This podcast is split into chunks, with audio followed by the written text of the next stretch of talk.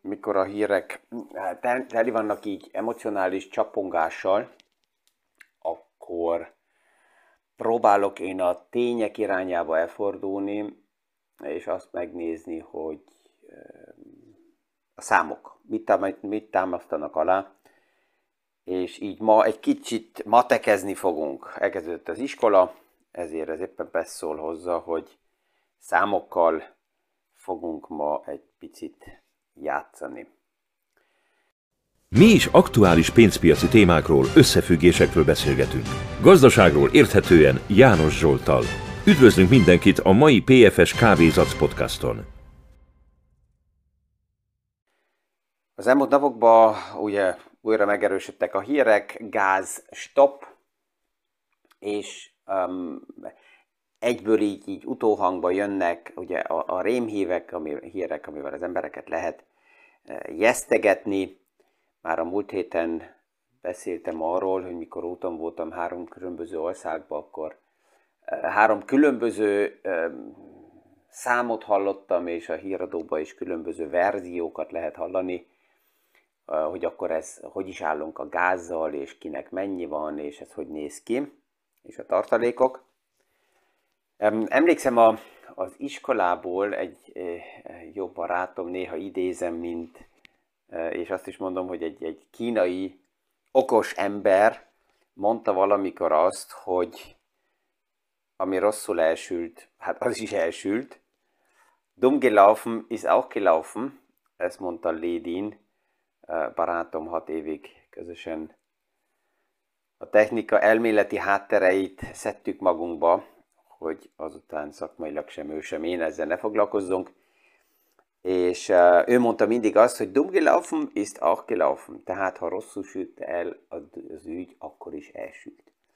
És ez a gáz stop téma is körülbelül ilyen, egy pár héttel ezelőtt még remélték, hogy nem jön, de erről majd kicsit beszélgetünk, hogy ez áll logikot is, és egy ilyen eh, picit final uh, game uh, ízű szagú ez, amit itt Putin még próbál. Hozzá kell azt is mondjam, hogy akik Nyugat-Európát nem élvezik, vagy Németországot támadják, azok már biztos, hogy ezt a csatornát nem hallgatják, és ha igen, akkor jobb, hogyha máshova mennek, mert itt nem fognak maguknak ötletet kapni, hogy miért jó a partnak azon az oldalán állni.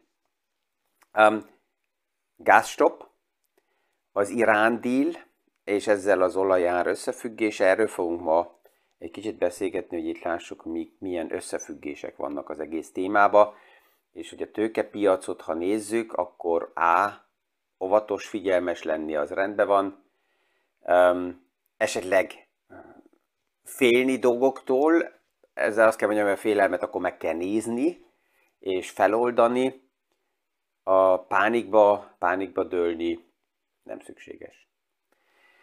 A Bloomberg egy pár nappal ezelőtt így egy ilyen headline jött ki, hogy készül Európa arra, hogy a, a gáz felhasználást felossza, racionalizálja. És ezzel összefüggésben mindig jönnek a számok, hogy az, az egyes államnak vagy országnak a tartaléka milyen szinten van. És ma próbálok ezekbe a számokba mélyebben belemenni, hogy meg is értsük, hogy, hogy hol állunk, hol vagyunk, mit, mit kezdjünk ezekkel a számokkal.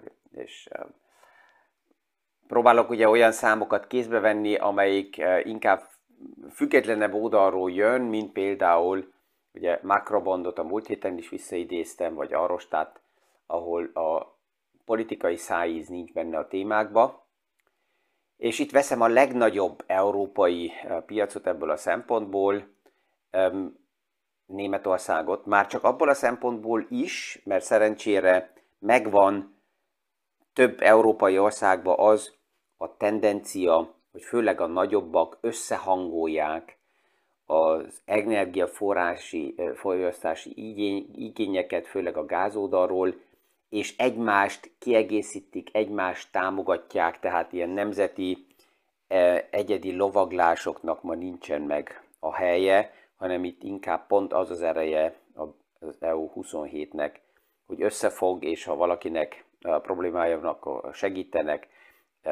Persze itt mindig visszajön az a téma is, hogy ahogy az erdőbe bekiáltunk, úgy jön ez vissza, tehát nem csak a problémás helyzet esetében érdemes összefogni, és az, azon kívül pedig egymásra köpködni, hanem um, ez így a Desert gyermekszobából jön, gondolom, hogy 7 éves korig, amit nem tanultunk meg, azt nagyon nehéz azután majd bepótolni. De vissza a számokhoz. Tehát Németországnak a, a számaival mit kezdjünk, azt lehetett ugye olvasni, hogy 85%-ba a tartályok fel vannak töltve. Ez egy aktuális szám, szeptember 4-én 13 órakor konkrétan 85,03 százalékos tartalék szinten voltak a tartályok. 2021 tele nem volt nagyon kemény tél, tehát egy enyhébb tél, és abban a 6 hónapban, ami a téli időszaknak számít, 682 terawatt per óra gázra volt szüksége Németországnak. Ebben minden benne van, a privát háztartás, az ipar, minden. Tehát, ha abból indulunk ki, hogy nézzük meg, hogy mennyire van szükségünk, a követ, vagy szüksége Németországnak a következő télre nézve, akkor minimum 682 terawatt per óra gázra van szükség. Ha keményebb lesz a tél, akkor persze, hogy többre, ha enyhébb, akkor lehet, hogy kevesebb. Itt egy pár paraméter ezt be tudja, tudja befolyásolni. Na most, ugye ez a 85% tartalék, ez, ez, ez, ezt is fontos, hogy megnézzük, hogy ez mit jelent. Induljunk abból ki, hogy többet nem sikerül a tartályokba többet betölteni, és megmaradunk a 85%-nál, van egy pár vélemény, amelyik azt mondja, hogy oké, okay, október elejéig még a 90%-ot is el lehet érni.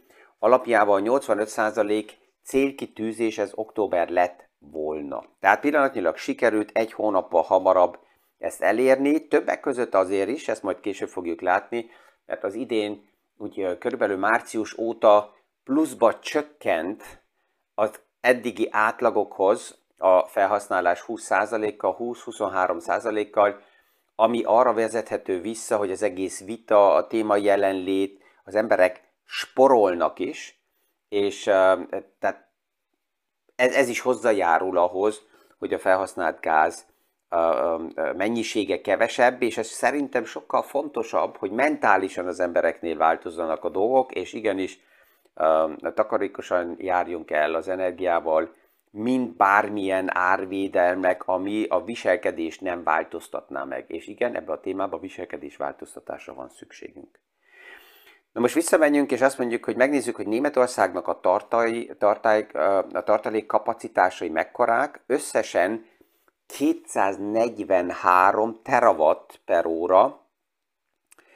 Um, maximális tartaléka, tartalékot tud felépíteni Németország, ennek most megvan 85%-a, ez azt jelenti, hogy 206,55 terawatt gáz létezik pillanatnyilag. Hogyha egy téli szezon alatt kell nekünk 682 terawatt, az azt jelenti, hogy hiányzik 475 terawatt, ezt párhuzamosan megnézzük, hogy most Putin elzárta a gázcsapot, és az orosz gáz beszállítása nélkül hogy néznek ki a beszállított mennyiségek pillanatnyilag, és itt is a tegnap megnéztem aktuális statisztikákat, olyan körülbelül 3000 gigawatt per óra jön naponta. Ez az eddigi átlaghoz, hogyha azt nézzük, hogy mi volt kvázi Oroszországgal együtt a normális, ez 25%-kal kevesebb, mint ami eddig volt. Tehát olyan körülbelül 4000 gigawatt per óra lecsökkent 3000-re, valamennyivel 3000 fölé, de maradjunk a 3000-nél. Na most a gigawatt per órát át kell számoljuk terawatt per órára, az azt jelenti, hogy a 3000 gigawatt per óra az megfelel 3 terawatt per órának. És a 6 hónapot, ha számoljuk, akkor ez 183 nap, tehát összességével kiszámoljuk, hogy a következő 6 hónapban, október, november, december és így a téli hónapokban összesen akkor jönne 549 terawatt per óra. Az előbb itt a cetlében ugye rajta van, ez nekem egyszerűbb, mert látom, 475 terawatt hiányzott, ugye azt mondtuk, 549 jön, ez azt jelenti, hogy a szezon végén ezzel a számítással körülbelül 74 terawatt, terawatt per óra tartalékkal mennénk ki a téli szezonból. Ez körülbelül a 30%-át jelenti a tartalékképzéseknek. Technikai oldalakról azt mondják, a, a, akik az iparágban dolgoznak, hogy a szezon végére fontos olyan kb. 15 és 19 százalék között legyenek a tartalék, tehát ne legyenek teljesen üresek, mindig kell egy bizonyos puffer benne legyen. Ha 30 százalékkal mennénk ki, akkor ez több, mint a 15-19 közötti. A számításban mi, mi, mi ö, ö, lehet esetleg téves? Az egyik, hogy keményebb lesz a tél, és többre lesz szükség. Most ez jóslás kérdése, hogy ez a puffer, ami megvan, ez elége vagy nem. A második, a főbeszállítója Németországnak Norvégia, és esetleg Norvégia nem tudná tartani a beszállítást. Ehhez megnéztem olyan számokat, és visszamentem az elmúlt 5 évre, és ahhoz képest, ami most az első fél évben jött, Aktuálisan 2022-ben az első fél évben körülbelül 17%-kal több gázbeszállítás történt a Norvégia oldaláról, mint az elmúlt évek átlaga, és az elmúlt években ez évről évre folyamatosan növekedett. Tehát már itt Németország Norvégiától az elmúlt években egyre több és több uh, gázt vett meg. Tehát induljunk abból ki, hogy ezt Norvégia tudja tartani. Ami még meg tud változni, de ez inkább pozitív irányba, hogy hamarabb az LNG terminelek, tehát a kikötők elkészülnek azért, hogy folyósított, folyékony gáz beszállítása Kanadából, Amerikából a hajókon keresztül tudjon működni, tehát itt plusz beszállítás tudna még jönni. És a harmadik, amit ugye már előre említettem, hogy az emberek viselkedése az egész vitából szerencsére, és főleg, hogyha az árak mennek felfele, mert a viselkedés változtatás, az csak a beszélgetésből nem történik meg, ezt az árak tudják a legjobban irányítani, meg a viselkedés változtatás oda vezet, hogy csökken a fogyasztás, mert jobban meggondoljuk, hogy mire használunk fel energiát. Ezt itt csak a háztartásban, ha megnézzük, hogy a mi családunkban mi történik, és még a gyermekek is hogy reagálnak dolgokra, akkor ez egy, mondjuk úgy, véleményem szerint pozitív jel, ami, ami itt történik. Egy picit egy deja is van benne, emlékeztet így az erdélyi gyermekkoromra, amikor ott tényleg napi szinten többször nem volt, vagy éppen egy pár órára volt elektromos áram, és ott, ott, ott hogy, hogy kezeltük ezeket a dolgokat. De, de mindegy, 2022-ben is ez jó, hogy tudatos leváljon, hogy, hogy az energiával tudatosan bánjunk. Tehát, hogyha ezt így megnézzük alapjában, és csak a tényekre nézünk rá, akkor egyet látunk, és ez az, ami biztos, hogy Putin zavarja, veszi észre, hogy egyre inkább veszti el a, a befolyási lehetőségét. Tehát az európai energiaellátásba Oroszország veszti napról napra a jelentőségét. Putinnak a megjelenése olyan viccfigurává kezd válni, évtizedekre szűnik meg. Inkább arra kényszeríti, hogy egyre radikálisabb lépésekbe kellene belemenjen. És ezért most még ameddig lehet, próbálja a nyomást megemelni, a színészkedés ugye megint a Nord Stream vonalakkal is. Itt a Siemens Energy tisztán már be is jelentette, hogy azok a problémák, amik a turbináknál felléphetnek, azok olyan problémák, amiket ott helybe meg lehet eh, javítani, lehet kezelni, itt ehhez nem szükséges, amit állítólag Oroszország állít, hogy akkor elkezd állítani a turbinát ide-oda, bla, bla, bla. Persze, hogy még nem normális minden. A gázára olyan körülbelül háromszoros szinten van, ahhoz képest, ami az elmúlt éveknek ugye az, az átlaga volt, és itt jönnek egy páran, hogy azt mondják, hogy de jobb megengedni és egyetérteni, és nem annyira kötözködni, kötözködni vele, mert akkor nem lesz hideg a telünk. Ha a tényeknél maradunk, és ezt megnézzük, akkor látjuk, hogy Európába összességében a tartalék szintek nagyon sok országban jó szinten állnak, és szerencsére ez az, amit látunk, és napi szinten itt halljuk is, hogy egyre több ország leül, és azt mondja, hogy oké, okay, hogy tudunk egymást körbe, akik közel vannak egymáshoz a tartalékokhoz, a tartályokhoz is, kiegészíteni, kompenzálni, segíteni. Németország is, aki átlépi azt az árnyékot, és azt mondja, hogy oké, okay, az atomerőműveket terveztük, hogy levesszük a hálózatról, de standby-ba hagyjuk, tehát azt jelenti, hogy három nagy atomerőmű standby funkcióban van, ha szükség lenne onnan energiára, akkor egy heteken belül ezt meg tudjuk, el, tudjuk indítani, tehát nem állítják olyan szintre le, hogy túl hosszú legyen újra a, a, az élesbehozás, tehát pont azért még a zöld miniszter is azt mondja, hogy igen, ez most szükséges, és ezt megtesszük azért, hogy akár Hollandiának, Franciaországnak és más országnak is, amelyik rá van utalva erre, tudjunk segíteni. Az orosz motivum az, az, az, az tisztán látható. Neki ameddig még lehet, esetleg kell a magasabb ár. Kínába halljuk, hogy többet szállít be. 60%-kal több gáz beszállítás történt az idén Kínába, mint az eddigi átlag. Az érdekes az, hogy a háború előtt is már Oroszország 50% plusz növelést tervezett, tehát ebből a szempontból nézve ugyanaz történik, ami a háború előtt is tában tervezve volt. A Gazprom az főleg nagyon erősen rá van utalva Európára, és itt a kérdés az, hogy Oroszország Gazpromot ezzel tovább szorítani fogja, és nem engedi, hogy Oroszország Európába beszállítson, vagy még engedik, és azon keresztül, hogy az ukrán vonalat megnyitották, tehát Ukrajnán keresztül szállít Oroszország és a Gazprom Európába gázt, ez nem direkt oroszországi szállítás, tehát ez Putinnak nem számít, akkor direktnek ez ilyen kicsi hátsó ajtó, amit ő magának azért megtart, hogy ezen keresztül um, próbáljon, tehát uh, tudjon még tovább is Gazprom drágán energiát eladni. Az Irán díl azért érdekes ebbe az egész témába, erről is beszélgettünk, hogy ha az Iránnal létrejönne a díl, akkor az olajára csökkenhetne, de ha megértjük, hogy a háttérben mi történik, akkor itt azt szeretjük, hogy sem Kínának, sem Oroszországnak nem érdeke, hogy ez a deal létrejöjjön. Tehát legkésőbb akkor, amikor Trump, a viccfigurája a nyugati világnak, felmondta a, az Irán dílt, ami megvolt, és ez segített volna kezelni Iránt, és, és kvázi persze, hogy közelebb is tartani, azzal, hogy ő felrúgta ezt a, ezt a dílt, ezzel iránt az orosz és a kínai uh, ja, karokba hajtotta, mert az Irán próbált olyan kapcsolatokba menni, amelyik, ha lehet független Amerikától, Európánál látta, hogy Amerikának a befolyása nagyon erős, ezért hova fordult? Hát Kína és Oroszország irányába.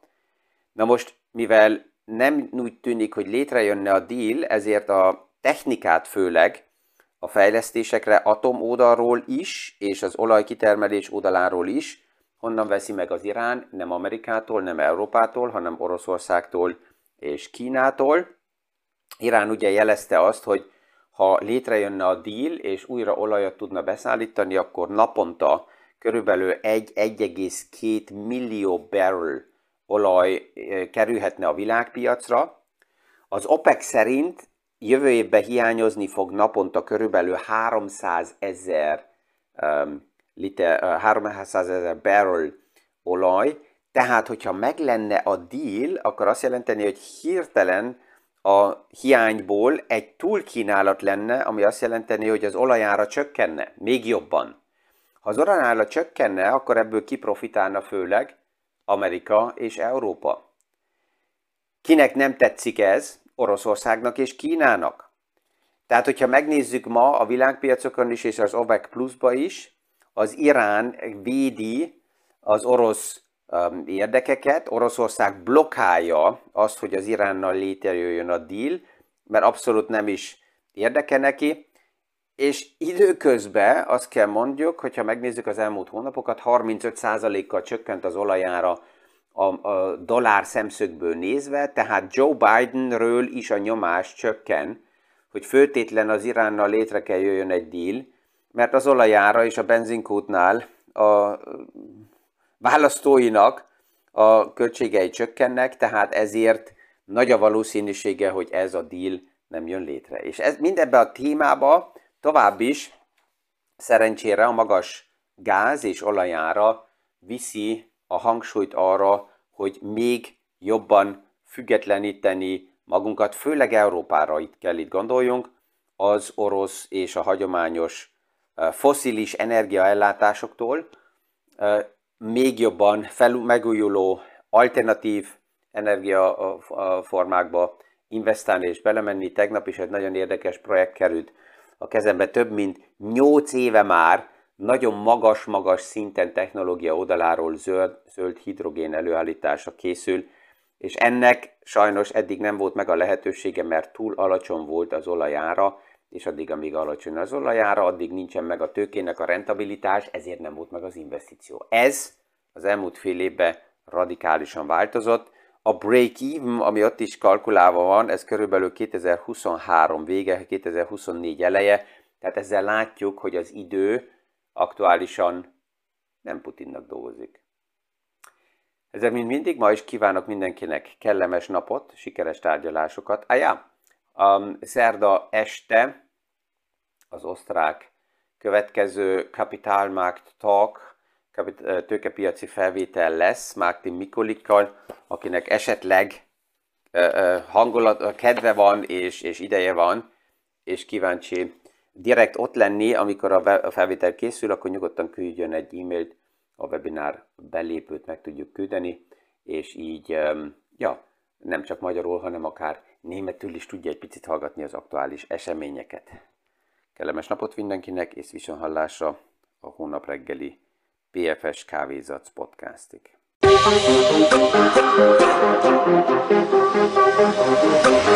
Huh.